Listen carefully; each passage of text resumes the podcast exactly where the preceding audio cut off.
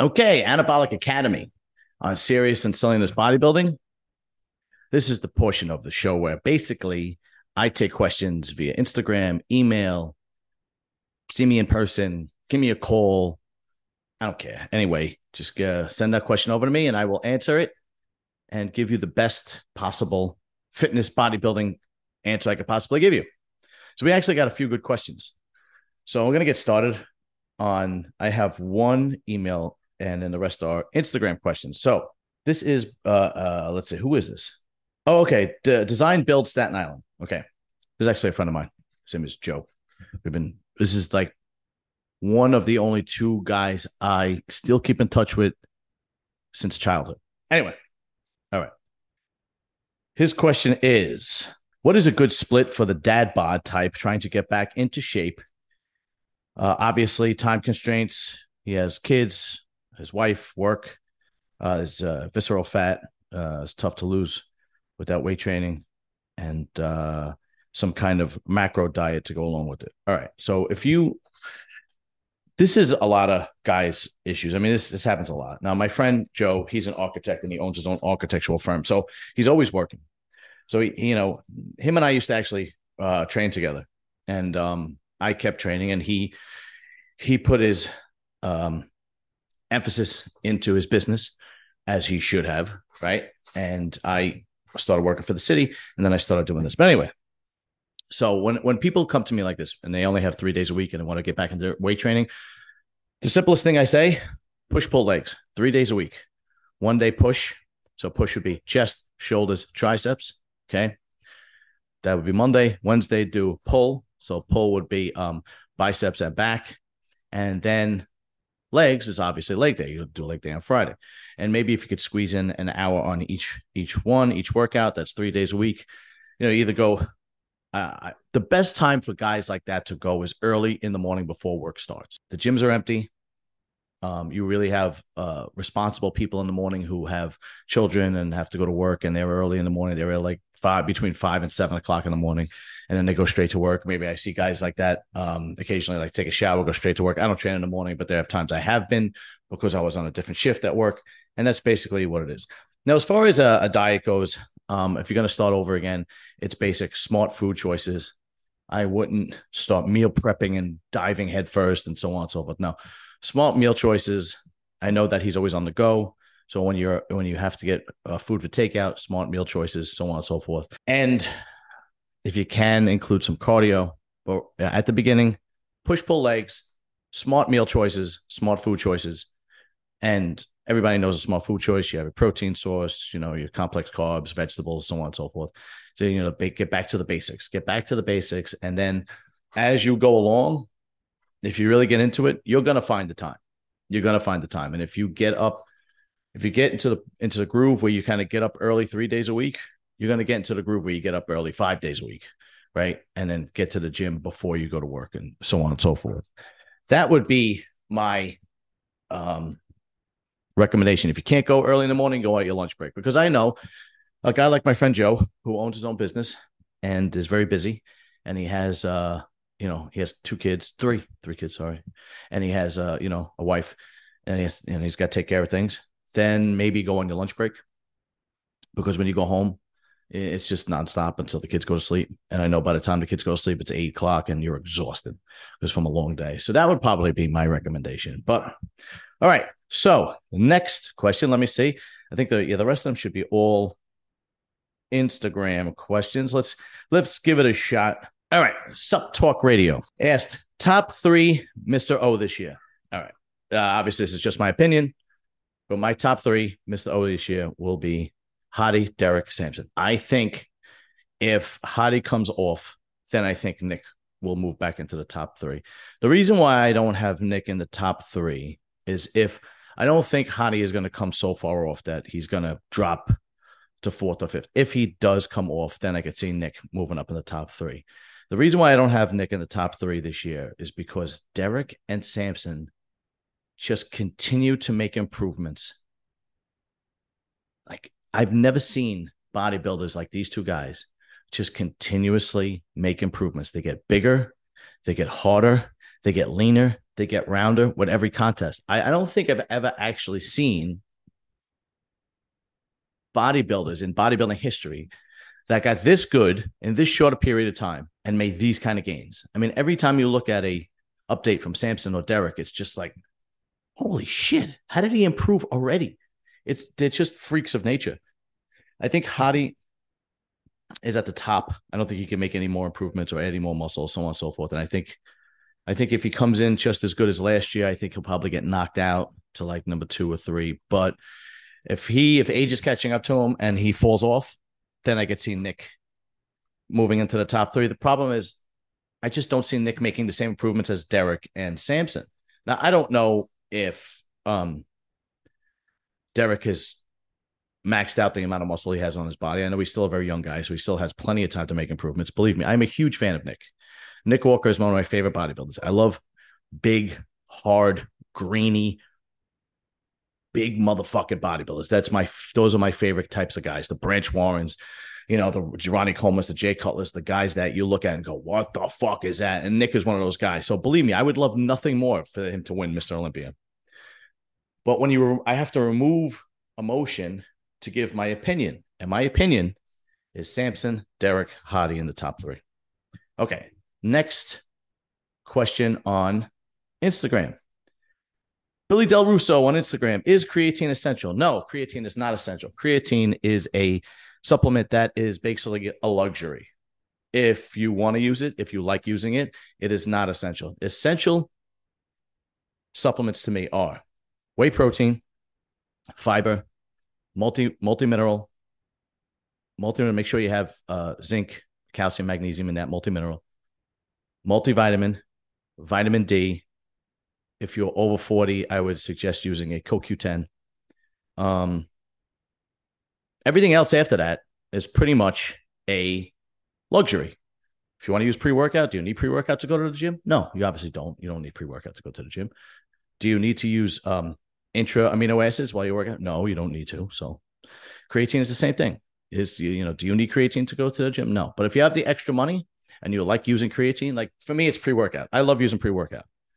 So I, to me, that's the only luxury supplement that I use is pre workout. I'm not big. I'm not a fan of creatine much because I just never gained from it. I never saw many differences from creatine, and I've used it, you know, a dozen different times. You know, different, different dozen different types, dozen different times. It just never was something for me. Same thing with uh, L-glutamine. I used it about a dozen different times, nothing, so on and so forth. But pre workouts, I always use because you know if I'm working long hours, you know my job is very physical. Or sometimes on a Sunday morning when I am, you know, sleep in and dragging ass a little bit, and I do a shot of pre workout and I go to the gym. That suits me the best. But for the most part, no, creatine is not essential. All right. Although it is proven to work. So if you can afford it and you do like it, get yourself the basic creatine. And I think it's like five grams twice a twice a day. That's all you need. That that whole load. I don't even know if they talk about loading up. When I was a kid, they would do the loading up. You got five days a week, you know, five times a day or whatever the hell it was. It was crazy. But no, I pretty much that's that's about it. Um, and to make it even better, if you do want to use creatine, just put it, just get the unflavored one, put it right into your protein shake. All right. Now, for my man, Fran is the man who always sends me questions on Instagram. He is Fran is the man on Instagram. The first one is Did it hurt sitting on the toilet bowl when you had striated glutes because there's no butt butt cushion? All right. All right. I know you guys can't see. Okay. My biggest problem bodybuilding was always my butt. I always had a big bubble butt. Okay. I never had striated glutes. No matter how hard I dieted. Now, don't get me wrong. You know, I I I only did NPC shows, okay, and I never got very big. I mean, if I grew into it and I got bigger and I and I took bodybuilding more serious when I was younger, then maybe I would have had striated glutes. But I always had like a, a bubble butt, right, a big butt. I like big butts, and I cannot lie. So I never had striated glutes, so that was never a problem. I never got so lean that the bottom of my feet hurt, like Dorian says, or sitting on the bowl or sitting down because there's no, you know, because there's no uh, body fat. I never got that lean. You know, I uh I wish I could have. I probably would have done better, but I never, I never really got that lean. So no, I never had that issue. Like, like you know, like you know, you're talking about an NPC guy. Okay, I never, I never even did a national level show. I never got to that point where I had to be so extreme because I was going up the best guys in the country. You know, it didn't happen that way. You know, so uh, okay. Next question from Hafran is the man. How well would Arnold do if he competed in today's classic physique competition? Okay. I answered some questions like this before. If you take Arnold from then, from the 1970s, and stick him in classic physique now, his build then, stick him in classic physique now, you get the shit kicked out of him. He would get his ass handed to him. Now, if you take Arnold and train him like a modern bodybuilder, uh, classic physique guy, with modern technology and modern workouts and modern supplements and and and uh, modern training, right? With, with coaches that really know what they're doing, then I can make the argument of he would be just as good as then, but we could never really find out because that's an impossible assumption. Okay, it's impossible. How well would Arnold do if he was a bodybuilder today? I don't know. I could assume he would be one of the great ones because he had the work ethic, he had the genetics, but you're never going to find out. It's just simple. It's like saying, oh, who would win in a fight? You know, Mike Tyson or Muhammad Ali? I don't know. People could argue about this all day long, but the truth is, you're never going to find out. But that's my that's my answer. If you take Arnold's physique from the 70s, throw him into the class of physique, he might not even turn pro. I mean, really, he was not, you know, it was a that's a different world, man. That was a different fucking world, a different time. The guys were not as big, they weren't as chiseled, they weren't as ripped the the you know Arnold's leg was legs weren't these round huge legs like they like they have today. And it just was a different different time. All right. Next question. Okay. Did anyone guide you on what gear to use and how much for your first cycle? Was it all trial and error? All right. So you're going back to the late 90s right? And i was in my early 20s. Yeah, I was in my early 20s. And the first thing I ever used, there was a product called Anapolin, and which was Anadrol. I didn't know what I was doing. I was just taking like like a 50 milligram pill a day. I had no clue what I was doing. And after like three weeks, I was like, the only thing that I noticed was I was getting extra, extra horny, but I didn't realize that that was a side effect. So I stopped using it. Okay. Fast forward to about a year later, right? There was a book called the Anabolic Reference Guide, and it was like an underground book. Because remember, there was no social media back then, and magazines weren't going to put you know your steroid cycles and educate you on steroids. So the guys in the gym would pass this book around, and I got the book and I read the whole thing, and that was everybody's basic guide to what to use and what not to use. Then I remember somebody else wanted it. I passed it to him. Okay. So my first cycle was Russian D balls, Sustanon, and Deca. And I remember in eight weeks, I put on 13 pounds. Now, remember, I was working out, but I wasn't working out with the intensity that I learned to work out later on. I was like 21 years old, 21 or 22, something like that. Yeah. And then my diet wasn't the same. I would eat, eat, eat, eat, eat, but it wasn't as strict and as vigorous as it was later on. So I did have gains. And was it expensive? I don't, I'll be honest with you, dude.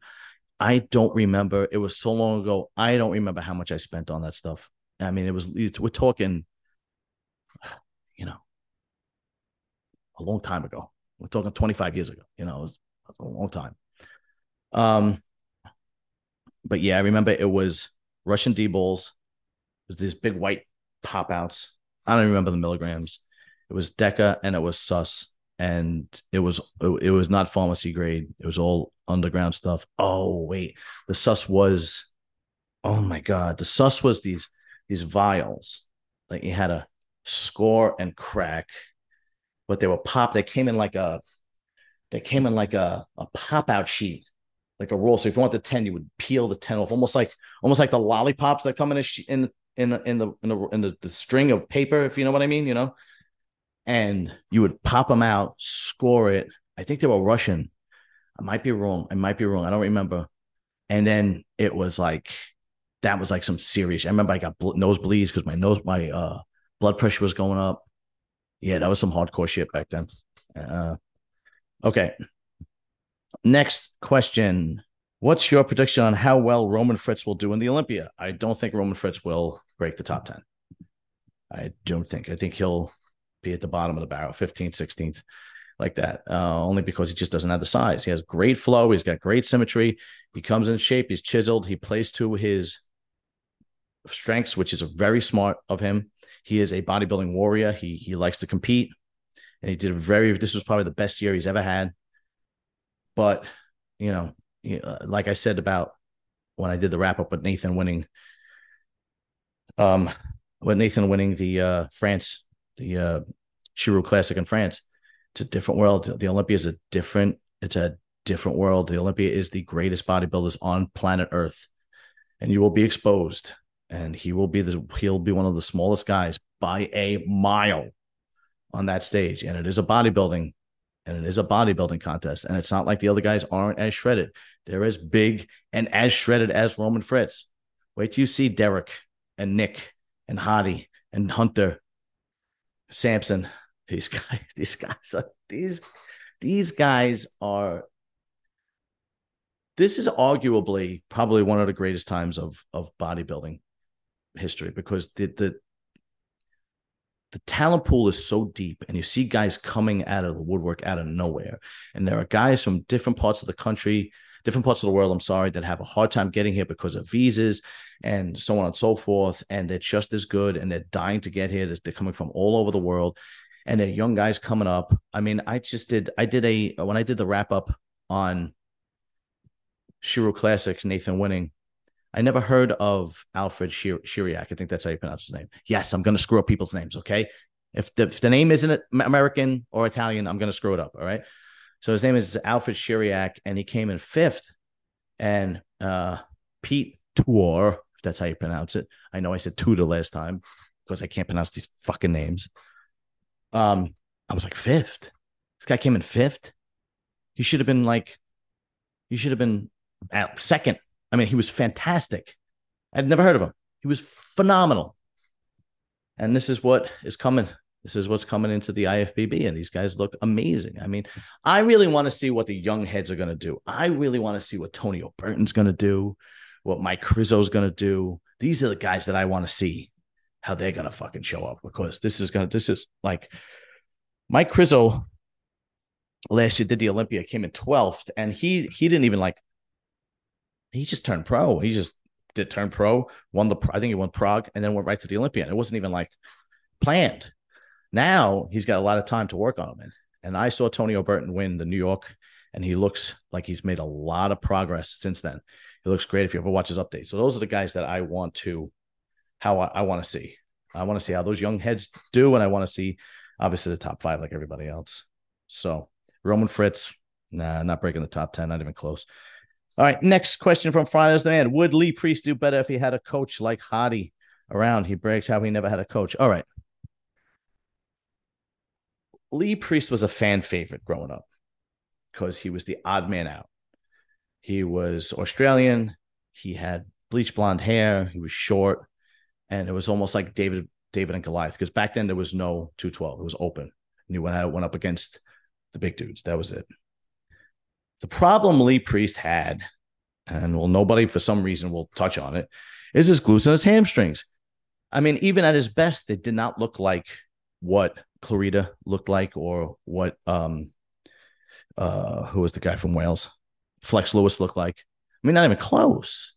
Or from the back, he wasn't even close. So I don't think unless he unless he died it down greatly and got peeled, I don't think he would do well in the 212 class. Now, if he had a trainer, you got to remember that, and this is just my opinion of Lee Priest. Okay. You got to remember that these guys like Hadi, Milos, Chris Aceto, Tour, whatever his name is, these guys are going to train guys that have the character of a champion. They're going to train guys. They're not going to train guys that are going to half ass it that want to go at their pace.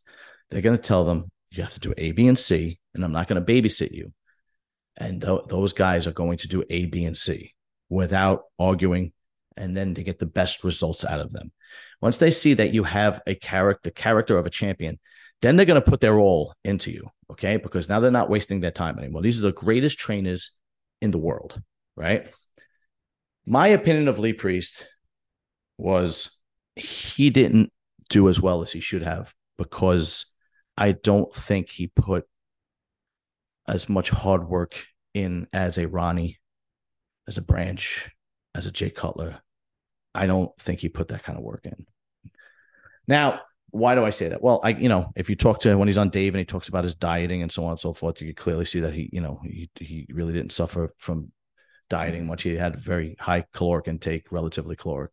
And then on his off season, he got really fat. And when I say fat, I mean fucking fat, right? And then there was always every year they had the road to the Olympia. And what they would do is they have a cameraman follow these guys around and they would train. And uh, Lee Priest would train in the morning. And um, let's just say he was not the guy I was fast forwarding to to get amped up to go to the gym. Right. He didn't look like he was training very hard. Now, again, this is my opinion. This is my summation. I don't know the guy. This is just what I would what I'm doing, what I think would happen. If he had a trainer like a Hadi, he would have to show that character of a champion, right? Now, when you watch Road to the Olympia, and you watch guys like Ronnie, or you watch guys like King Kamali, then then you wanted to get your ass to the fucking gym. Those guys, well, training like animals. Anyway, that's my opinion. I don't know. If he had a trainer and listened to him, yeah, he probably would have did better. I mean, it's just the way it is. Have you ever have you ever helped someone on a contest prep for bodybuilding show? How well did he she? I never did. I always wanted to. I never kind of got into it. I tried. Like there was a couple. There was a kid that wanted to do men's physique, and um, I was helping him for a couple of weeks, and he kind of didn't want to do it anymore. And and I, I just never had the the drive to be a trainer. It wasn't in me. I like doing this a lot better. I like talking about bodybuilding and giving my opinion and being a ham on the microphone and whatnot. So no, I never did that. Um, last question from Friday's Demand: Are you attending this year's Olympia? No, I will not be attending this year's Olympia. I wish I was, but no, I am not. Um, I believe it is in yeah, it's in Florida this year. I went to the one when I was in Florida.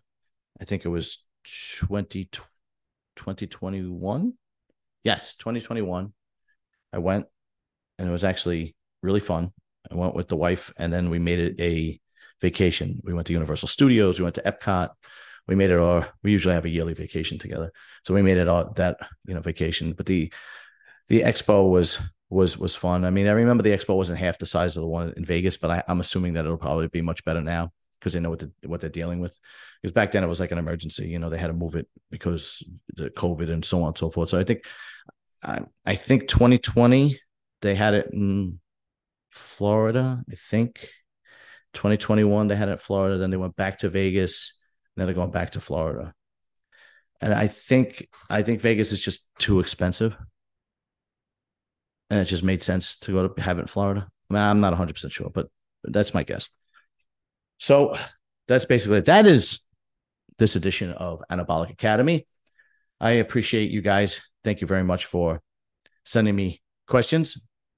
And uh, oh, actually, uh, this week's Muscle Talk will be really interesting because it's going to be me, Jason Owens, and Phil Clahar is going to be joining us. Phil Clahar is prepping for the O right now as as we speak. So he'll be actually fun. We'll be talking about his prep. We'll be talking about the new heads coming into bodybuilding, like we said, coming into the O, rather, like we said, like Antonio Burton and Mike Krizo, and see how they're going to do.